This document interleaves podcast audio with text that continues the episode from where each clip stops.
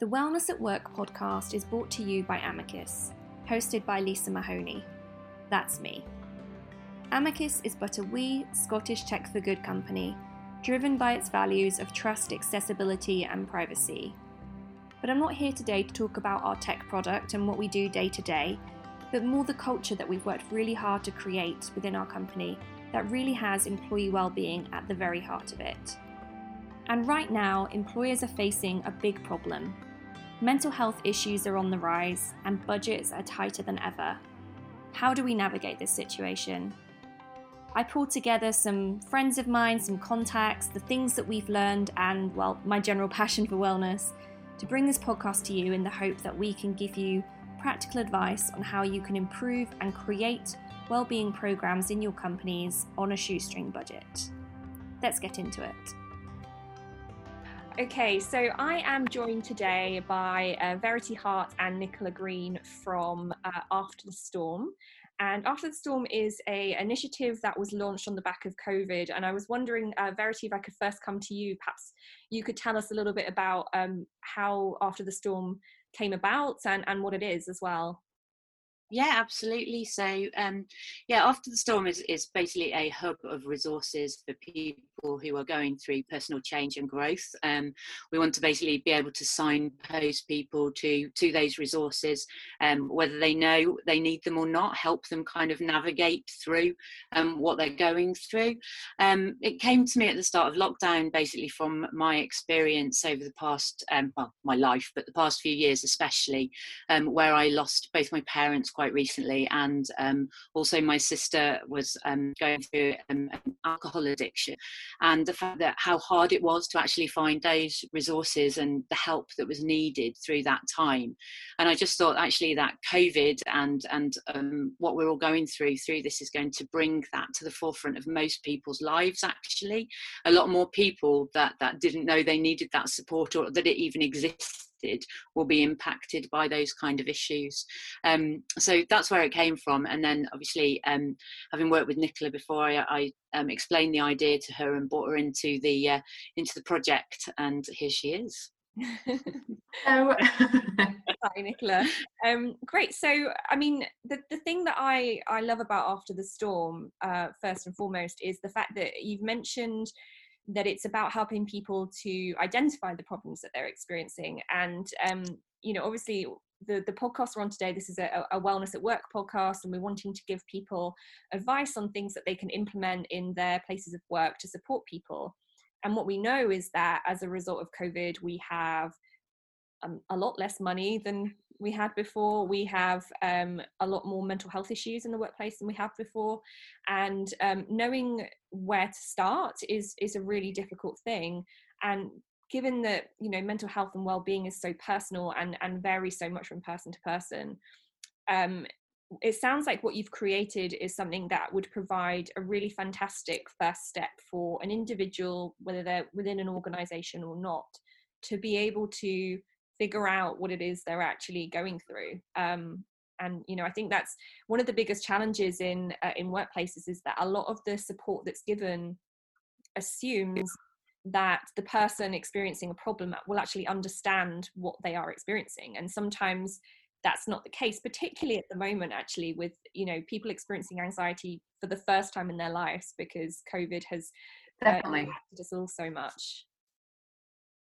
Yeah absolutely i think because so from personal experience i've been in a situation where i've had to look after someone who was going through a crisis and had absolutely no idea what i was doing at all didn't have a clue. I was just completely zero skill set and, and sort of i've got a psychology background but having to actually look after someone in crisis was really it was terrifying. It was it was it was awful. It was, it was, a, it was a horrendous experience to go through. And i think that if someone like I was in a situation that is coming to, you know, having new feelings that maybe aren't quite as positive as they used to, or are feeling a certain way and don't really know what to do with it. It's not like if they've got a prior experience, why would they know what anxiety feels like, or what severe stress feels like, or what depression yeah. feels like? There's there's no sort of that assumption is probably a really dangerous element who know what they're dealing with. So what after the storm is trying to do is, is give people a, a sort of helps them to understand what they might be going through, but also what the root cause could be and how they can work past that and through it and get to a place where they're sort of not in this this this dark place. Yeah. They're actually able to see a way forward. Yeah, and I think for me, it's really important. I know we need to break down the stigma around mental health issues and all that kind of stuff, and and but but a lot of the focus at the moment on mental health it, it doesn't split out what that can be and what those different aspects and um, things elements of mental health um, issues are. So it can be in terms of addiction it can be in terms of you know um, financial issues where you overspend but you don't realize that you've got an issue and your your overspending is actually a problem. You're just and driven by a mental health issue.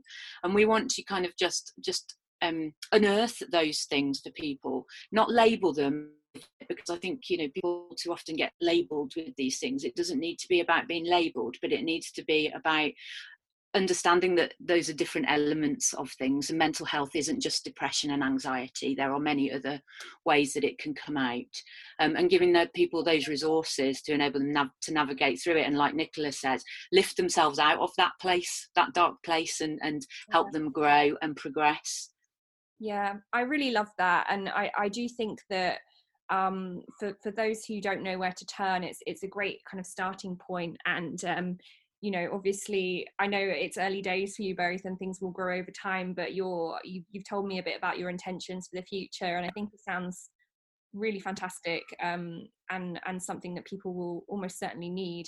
And so obviously you know employers uh, potentially would be able to use your your tool in their places of work to encourage people to um, you know visit there and be able to um, give a voice to their to, to the issues that they're experiencing which i think is fantastic. But i'd love to know just as well from your personal experiences or perhaps um, obviously both of you potentially working within the, the realm of, of hr and, and people um, what your experiences are with regards to implementing let me let me reword that what advice would you give to somebody that's you know inspired listening to you today thinks great that's a fantastic resource um, I want to make changes to my my well-being program at work. I'm I, I totally agree with everything that Nicola and Verity are saying. What would be a really good first step for them? Something that they could actually implement today, something practical. Um, Nicola, I'll come to you first. I know you're gonna do that. um, I I think the first step is 100% encouraging the conversations. And I think through COVID, we're living at work essentially. We are everyone's living at work now. So if, if we're at home, and the majority of us have sort of got this, you know, find a space and set up your, where you work and your desk is now that space. It could be a dining room table. It could be you know your, your kid's desk in the bedroom. It could be anywhere like in, in a house you can find a clear space. So I think it's about employers recognizing that that professional life and home life is now completely just thrown together. And and so it's about having that conversation. So not just about what you're working on today for example but how are you're feeling today. And it's, it's actually encouraging those conversations to be more of the human element i think rather than just sort of okay is that going to be delivered by 5 p.m on friday because we need to get this deadline done da, da, da, but how are you how is that making you feel and how are you uh, you know is, is are you happy to do that? And you, that that sort of thing more so so having that that dual conversation while we're on this sort of this quasi world that we're all finding ourselves in. Um, yeah, another thing I think could, you know, if if they want to get me a baseline, there's tons of like free survey kits they can use.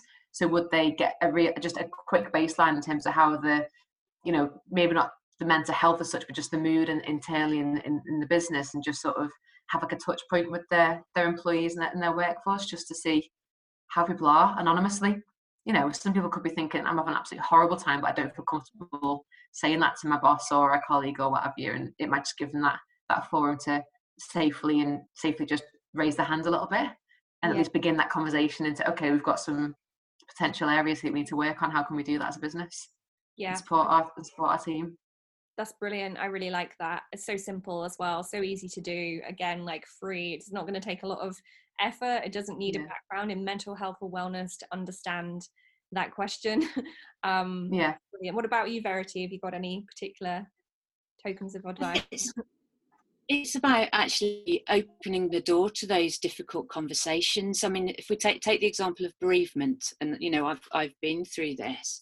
Um, actually, sit down with that individual when they return to work and ask them how they are and actually how they're feeling, not about work, not about anything, but how it's impacted them and understanding how it's potentially impacted their families. And it, it doesn't have to just be bereavement, it can be any um, sort of trauma or challenge that somebody's been through, you know, especially if people do go off work, due, you know, for illness as well. It's actually find out, have the conversation, and invite that openness. Because I think all too often we go, oh, you know, they've had a bit of a tough time. Let's not talk about it, but actually, let's talk about it. Let's get it out there. Let's acknowledge it and have those checkpoints. I think I've seen something lovely floating around on various social medias whereby somebody's phoned up to say, How are you? You know, how are you dealing with this at work? And they've gone, Oh, I'm okay.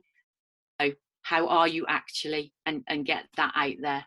So, mm. free. have a conversation yeah definitely and i think that the kind of the theme of what you're both talking about is really the fact that your people are people's blend of like their life and work has, has definitely come together more um, and i think it always has been the case but we're only just recognizing it because of the fact that we've been forced to work from home it mm-hmm. always has been the case that we bring our lives to work it always has been the case that we um, you know we we might deal with a particular trauma and then we have to go to work the next day or the following week or whenever um, and we, we're not robots you know that that's just not how we function. And i think one of the positives that's come off the back of the um, you know kind of global home working uh, changes that have happened is the fact that we are seeing people's home lives on zoom. And you know literally whilst we're doing this podcast my puppy is just running around. She was drinking my coffee. Now she's eating my uh, makeup brush I hope it's not going to do her any harm.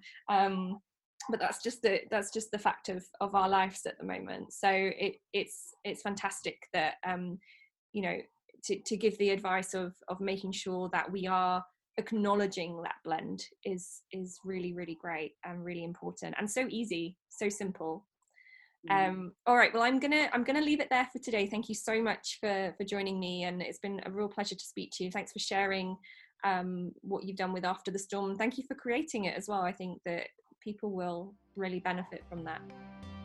Thank you. Thanks.